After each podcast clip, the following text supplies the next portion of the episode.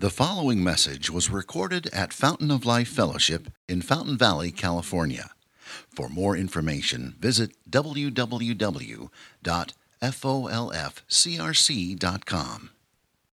So we've been going through Second Corinthians, calling the series of good courage because I really think that's the, an underlying theme for nearly every passage is God giving us his courage for the challenges we face. Um, and it is, isn't it amazing? I mean, it's all through the Bible. God wants to give you courage. He wants to give you his strength so that you can face whatever comes with a knowledge of his presence, his help, his love. That's so beautiful. Today we're looking at courage uh, from, this, from this perspective right here. Courage from our sufficiency. So if you're like, what? Just unpack that a little bit. Courage from our sufficiency. This text raises what I think is a really hard question. I don't know, maybe you have to be, maybe it's easier to feel this question as you get older. The question is this Am I sufficient? Am I enough? Am I enough? Have I been enough? Am I good enough? Have I done it right enough? Anybody ever feel that haunting you sometimes? The world questions our sufficiency, right? Are you smart enough? Are you beautiful enough? Are you politically correct enough? Have you made enough of an impact? We get questions regarding our sufficiency when it comes to relationships. Are you loving enough? Are you faithful enough? Have you been successful enough? You hear the word, right? Again, enough, enough, enough. We feel, we question our own sufficiency. Do you ever feel haunted by this? I'll be honest with you. Have I, have I been a good enough husband? A good enough father? A good enough pastor? Sometimes I'm plagued with doubts that I, I haven't. I'm not. Sufficiency. Maybe you feel that. Am I enough as a student, as a friend? Am I enough at work? Am I enough to face this challenge that's coming at me? Am I enough as a mom? Am I enough as a teacher? Am I, am I enough? Are you sufficient? You can probably see how this question goes together with courage. If you feel that you're totally insufficient, you're not enough, you don't have enough, how much courage are you going to have to face your challenges? None. At the same time, you don't want to invent a fake sufficiency. Some voices out there will want to tell you, well, just look inside and you'll find that you're enough. And we can puff ourselves up with this fake enoughness, but pretty soon reality will stick a needle in that one. Um, so honestly, sometimes I'm not enough. I haven't done it right. I haven't been good enough. I've failed. So, what does that mean for me? So, what would it be like if we could find an honest sufficiency, a real sufficiency somehow that made us enough and that gave us courage to face what life's bringing because we know we have the sufficiency we need? That's what I'm hoping we'll take from this text. So, we're going to go through this passage in three steps. Number one, the need for sufficiency, the need. Number two, the true source for sufficiency. The true source. And number three, see some of the courage that sufficiency brings. Need for sufficiency, true source of sufficiency, the courage that sufficiency can bring. So let's just dive right into our text. We're looking number one, the need for sufficiency will be chapter 2, starting verse 12. Hope you follow along. We're going to begin here in verses 12 to 13 with a little background of our text. Again, Paul's been working through his travel plans with his church and why he did what he did. And we see here that Paul is writing out of intense concern. He's writing out of intense concern. So, look, verse 12, when I came to Troas, uh, first question, why was he in Troas? Verse 12. Help me out, it's a rainy day. You can tell me what the text means. When I came to Troas to what? Preach the gospel. Even though a door was open for me in the Lord, so in other words, it's, it's kind of working. He's preaching the gospel, people are open to this. wow, keep rocking. Verse 13, my spirit was not at rest. So I'm uncertain, I'm doubting, I'm troubled, I'm not content, I got it, something's wrong. Why is that? Verse 13. Couldn't find my brother Titus. Well, what's going on here? Background in the, in, on this, this letter and his relationship with his church. Later on in this letter, you see um, Titus was bringing an answer from the Corinthians. Paul had sent them, a, instead of going to visit them, things had gotten so nasty, he decided to skip that visit. Remember, we've been over some of this? And he sent them a tough letter instead. They needed to sort themselves out. And so he was, he was deeply concerned about how things were going there. And Titus was bringing the response to him on what is, our, what is our relationship like? And so Paul is so concerned about his relationship with them, it's hard for him to do anything else. He's writing out of uncertainty, doubt, pain. So he, he doesn't find Titus, and he, so he has to move on until he finds him, and we'll hear the rest of that story later. But the point is, you see, he's writing out of uncertainty and pain, difficulty. And yet, even in all this, look what Paul says in verse 14. But what? Thanks be to God. He's, a, he's always got courage, doesn't he? You, when you face uncertainty, pain, and difficulty, is your heart able, able to leap out and say, But thanks be to God? Thanks be to God. Why? Verse 14 Thanks be to God who in Christ always leads us in triumphal procession. Always. What's always mean? Always. That's right. That's right. Always. When is he there leading you? Always. We sang it this morning. He's sovereign over us. He's leading us in triumphal procession. Jesus is always leading you, and if, if, you're, if you've trusted in Him, you belong to Him, He's always leading you in His victory somehow, sharing it with you. That's why He's thanking God. And we need a little cultural background to understand this image. Thanks be to God who in Christ always leads us in triumphal procession. This is actually a, a technical term of high significance for the Roman world. There was actually something called a triumph. This, this would be a lot of fun, I think, to, to watch this one. A triumph is an honor paid to a victorious Roman general. So here's the idea you're the general in charge of all the Roman legions, and you dominate your enemy. Your region is totally conquered. There's no enemy left. You've vanquished them all. And so the military campaign is finished. You've earned land for Rome. And you're, you're coming home in victory. And so they would throw you this humongous parade throughout the city of Rome. And so you would go through the streets of Rome on the way to the capital. And there was quite an order to it. So I'm going to I'm going to give you some of this parade processional order, okay? First, you would have the state officials in the Senate, you know, walking by. Oh, there's, you know, Rose Bowl parade, maybe. They're doing their wave, you know. They're going through. Next, you'd get trumpeters and heralds. You know, big time, here's what's coming. Third, the spoils of the victory would be on display.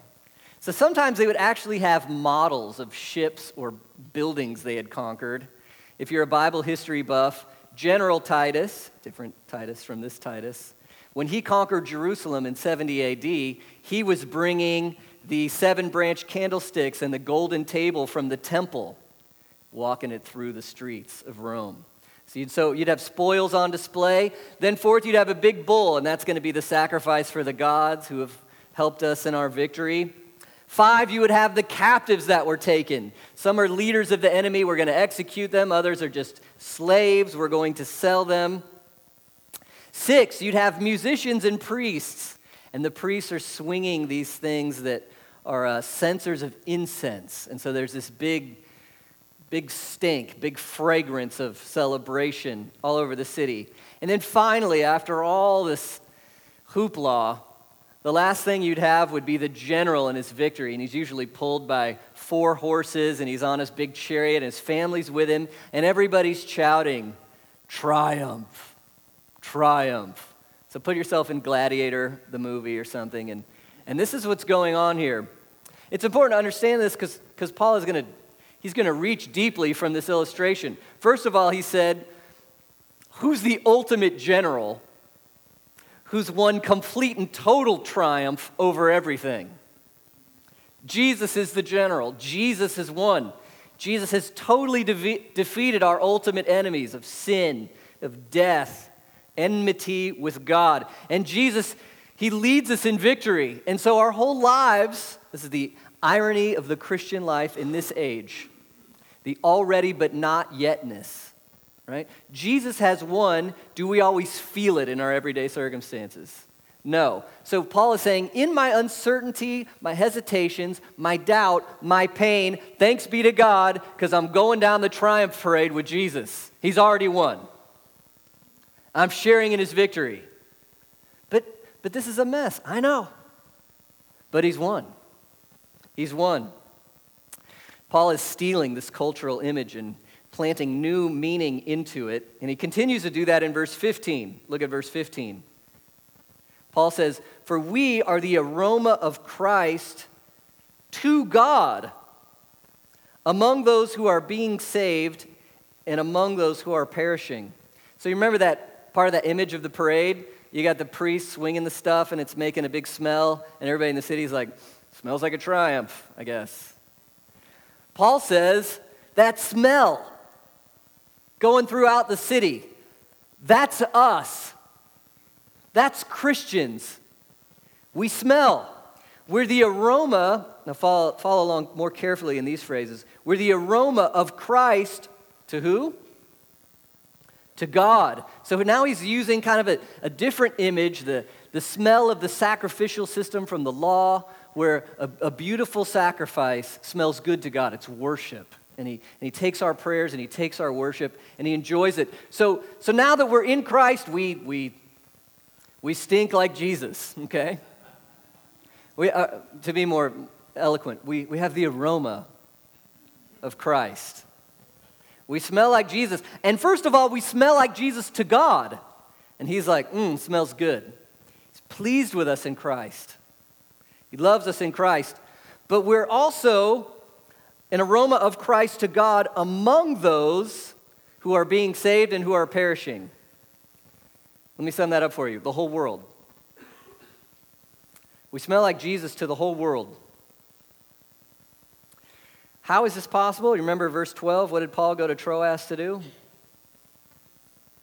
Preach the gospel. Preach the gospel. Uh, remember this reality, right, Christians? If you trust Jesus, guess who you represent all the time?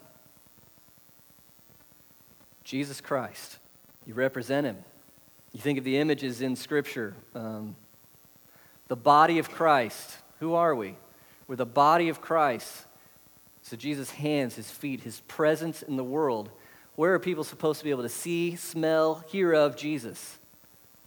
Us. And that, that's just when we meet at church, right? Just when you sing a couple songs, hear a sermon, then you can head off and whoo, pressure's off. Don't have to, don't have to, don't have to represent Jesus anymore. No. When do we represent Jesus? All the time. At work? Yep. With your friends? Yeah. On Facebook? Yeah, yeah. Even social media? Uh huh. Yep. In your, in your marriage? Yes. With your friends? Yeah. With your boyfriend, with your girlfriend? Yeah. At work? Yeah. At school? Yes. Every time, everywhere, all the time, we represent Christ. And it's a huge honor and it's a huge responsibility. Look what Paul says about this smell. Among those who are being saved, we're a fragrance from life to life. Nobody ever comes to Jesus completely and fully without the church somehow. Somehow.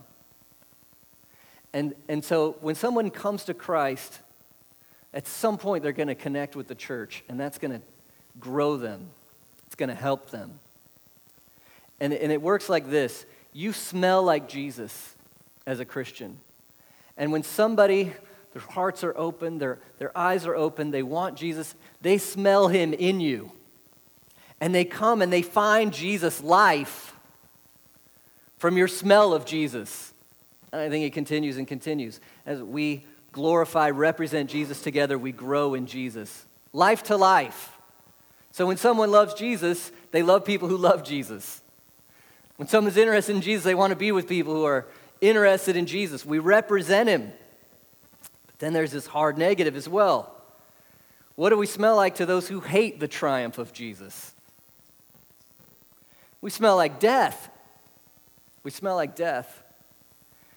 Um, I, I love being a pastor like 99% of the time.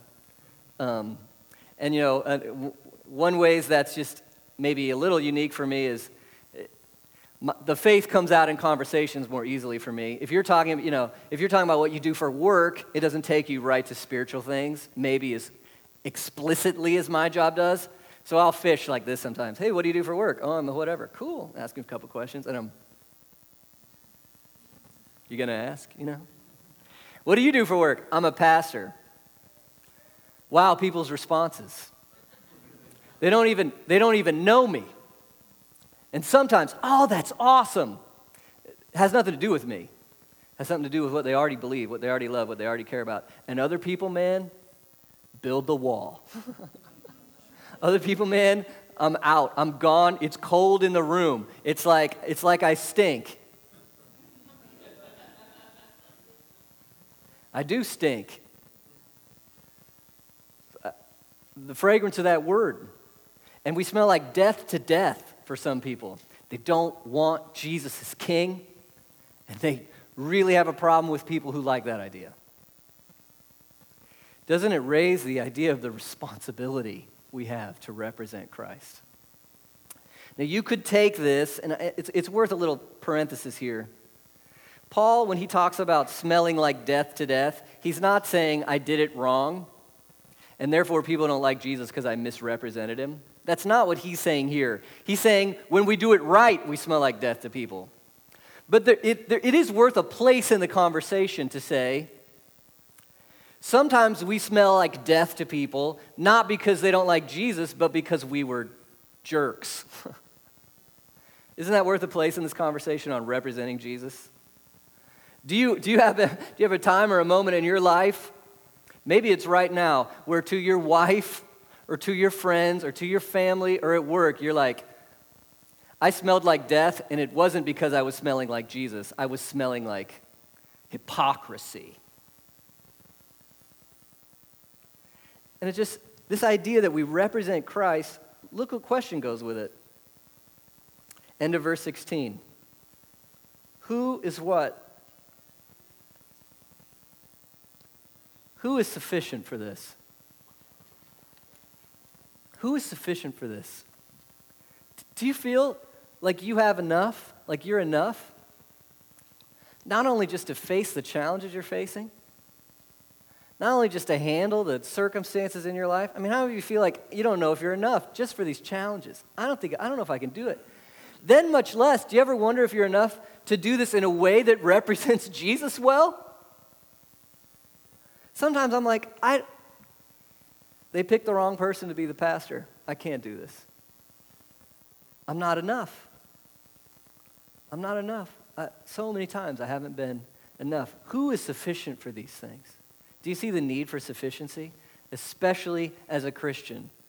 You represent Jesus. Are you enough? I'm just left. Who is sufficient for these things? Let's find the source of our sufficiency. Hopefully, you felt the need for it. Let's find the source of it. We're going to see the evidence, uh, just try to understand this passage. The verses 1 to 3 of chapter 3, we're going to see evidence of Paul's sufficiency. Part of the conversation in 2 Corinthians is there's these false teachers, there's this uh, small group of troublemakers at the church in Corinth, and they're really slandering the apostle. They're, they're slandering Paul, saying, you know, does, he's, he's a fake, he's a hypocrite, he's not a true apostle, we shouldn't trust him. So that's part of all these conversations. And so Paul's in the awkward place. Have, have, you, have you ever had to argue for your love for someone when they're doubting it? You have to say, No, I promise I love you. Look at this. And anything positive you say about yourself, what does it sound like? Boasting. And yet you somehow still have to. I think the, the way to relate to this problem is like is being a parent, maybe a parent of a teenager, okay? Maybe. And so your teenager one day They've lost it. You just hate me. You don't love me at all. I'm going to go be with my sophomore friends. They're the ones who truly care about me. and then as a parent, I'm imagining you're like,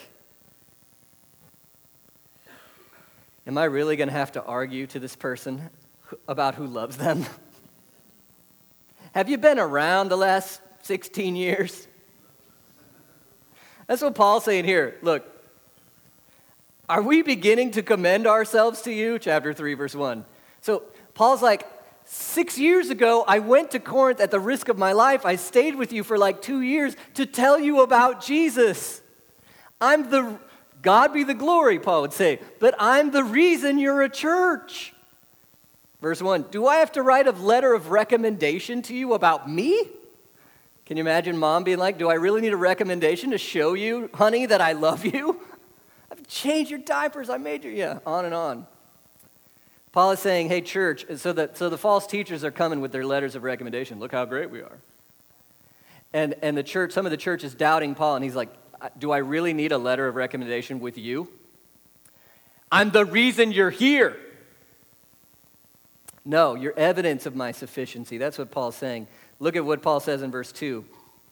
You yourselves are what? You're my letter of recommendation. The fact that you're a church shows my ministry was legit to you. In fact, it goes even further. I love this language. Verse 3 And you show that you are a letter from who? From Christ. What does he say about the church? They're a letter from who? Who wrote this letter? Jesus wrote the letter, Fountain of Life, you are a letter to the world from Jesus. Jesus is writing the world with a message, and the message is your life, your heart, and what you say. Look at what he says, it's important for what's coming. Verse 3 You show you are a letter from Christ delivered by us, not written with what? Not written with ink What's the ink Jesus is using? Written with the Spirit of the living God. And what did he write his letter on? Is it fancy uh, letterhead? What's the letter written on? Hearts. Hearts. What you love. What you love is Jesus' letter to the world. Wow. That's evidence of Paul's sufficiency and it leads us to the conversation about the source of our sufficiency. How can you find that you're enough when you have this haunting suspicion that you're not? How can you find it? Here's the source. Look at verse 4. Such is the confidence that we have what? Through Christ. Where's this confidence come? Through Christ. Verse 5 not that we're sufficient in ourselves to claim anything as coming from us. Where does Paul not look for his sufficiency?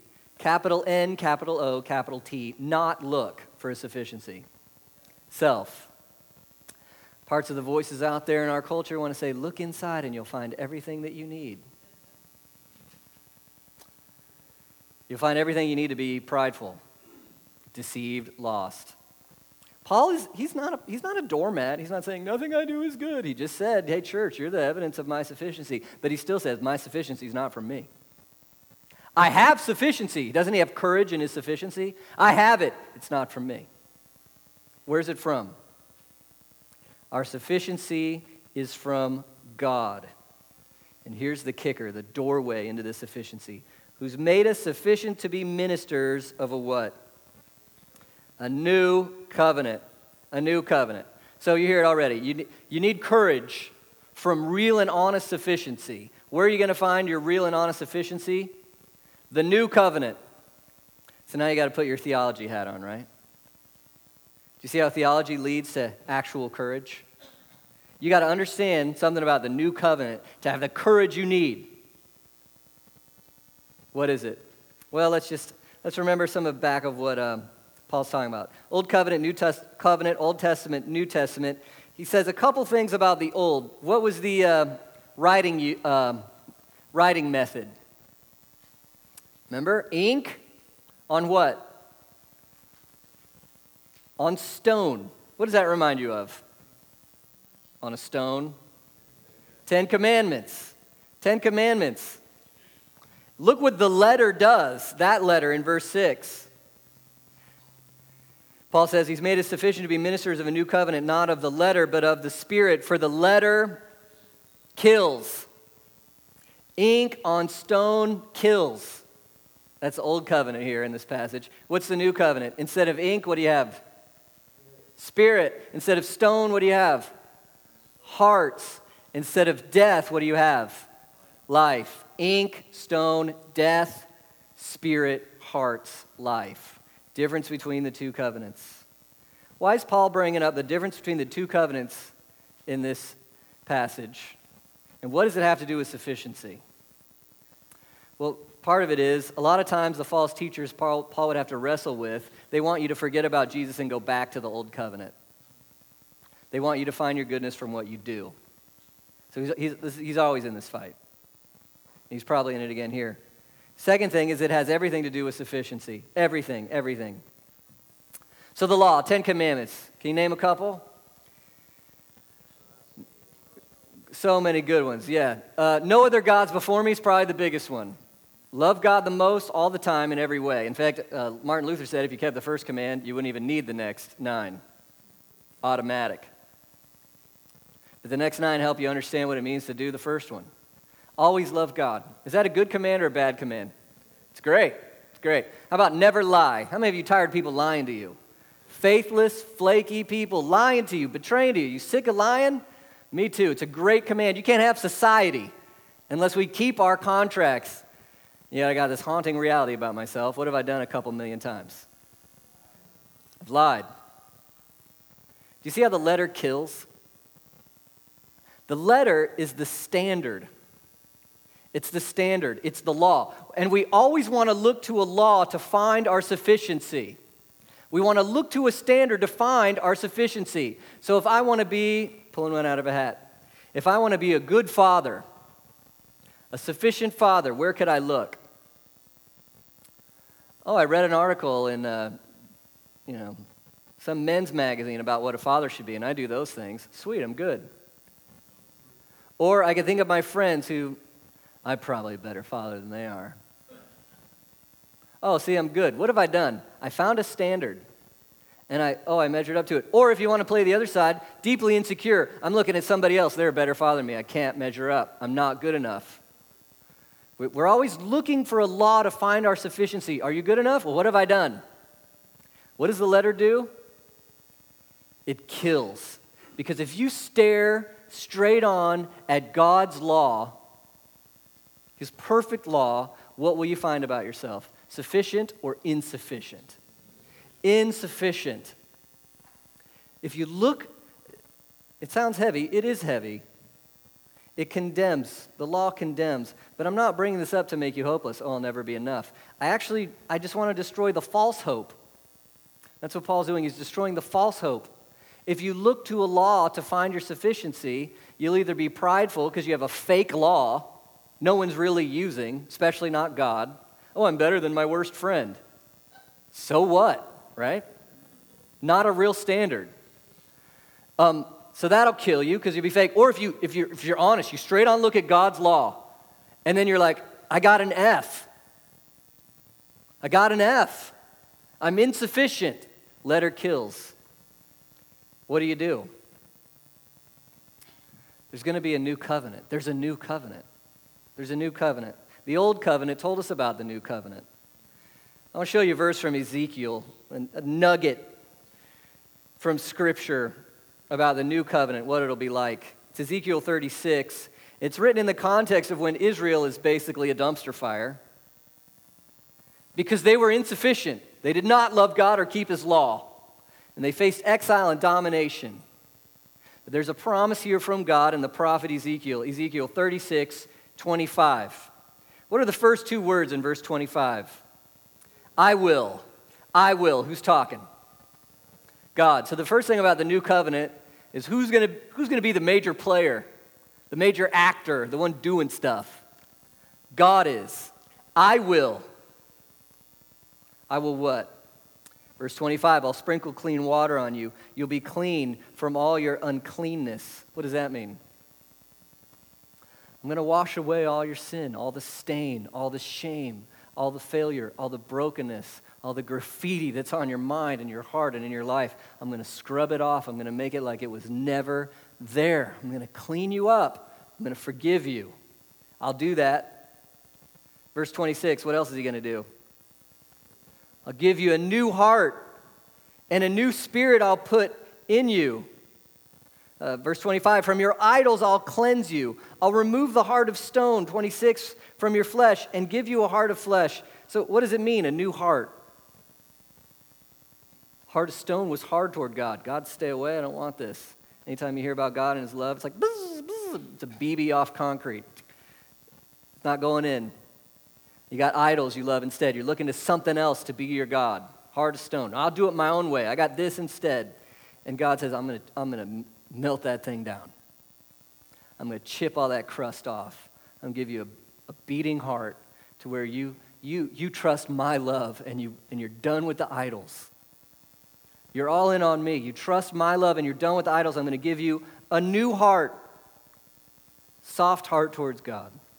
And then verse 27, what else is he going to do? I'll put my spirit within you, which will cause you to do what? You'll walk in my statutes and you'll be careful to obey my rules. So instead of the law being this cursed burden that condemns you, you're free from the law, you're washed, you're forgiven, you're loved. And now the law's on your heart to where you're like, this is actually beautiful. I want this. I want what God is commanding me. I like it. I see why. I see what. I, I, it's, it's beautiful to me. It's true to me. That's what's going to happen in the new covenant. Total change how do you get it? How do you get this new covenant? Luke 22, verse 20. Love what Jesus says here. It's a famous line. We say it here at church once a month nearly. It's when Jesus is eating the Last Supper with his disciples. What does he see? What does he say? Luke 22, 20. Likewise, the cup after they had eaten, saying, This cup that is poured out for you is what? The new covenant in my blood. Jesus bought the new covenant for you. When you trust in Him, the new covenant is happening to you. You're forgiven. Your heart is changed. You want to start to live for Him because you're new. You're brand new. And here, what does this have to do with sufficiency? It has everything to do with sufficiency. Because by the law, right, letter kills, I'm not enough. But now look at Jesus. Who kept the law for you? Jesus. And how did he do? What grade did he get? Perfect. Perfect. And when you trust him, when you trust your life to him, what does he give you? That's what theologians call justification. He makes you, here, take my perfection. It's like you did it perfectly. Which now, I mean, imagine now, before God, when God looks at you through the lens, because you're in Christ, you're connected to Christ, through the glasses of Jesus, He looks at you, and what does He see? Does He go, Oh, insufficient, you fail, you stink, get out of my face? Is that what He says? Or does, no, He sees the perfection of Jesus, and what does He say about you? Sufficient, perfect, enough. Jesus kept the law for you, He's more than enough. What about the cross? What's He doing there on the cross? In His death, in His blood you, you know you got sins that need to be paid for. Some of them it haunts you. You want to atone for it. You want to make up for it. You can't. What was Jesus doing on the cross?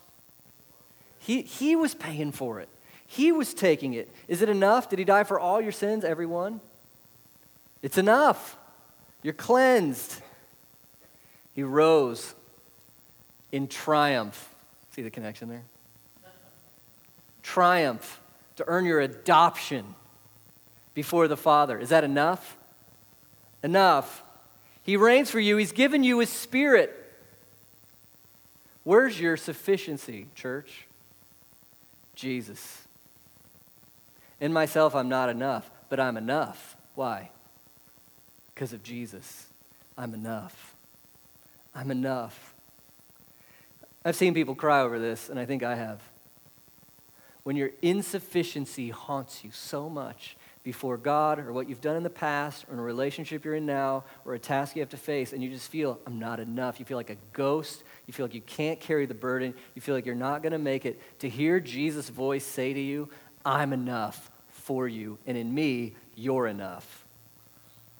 Oh, let it land. What's the source of your sufficiency? Jesus. Can that give you courage? Can that give you courage? Here we are. If you've trusted Jesus, you got a calling, right? Go out from here, and what do you want to smell like? You just want to reek like Jesus, aroma of Jesus. You want to smell like Jesus in everything. Your challenges, your relationships, in everything. Are you enough? Part of you says, I'm not enough. Are you enough in Christ?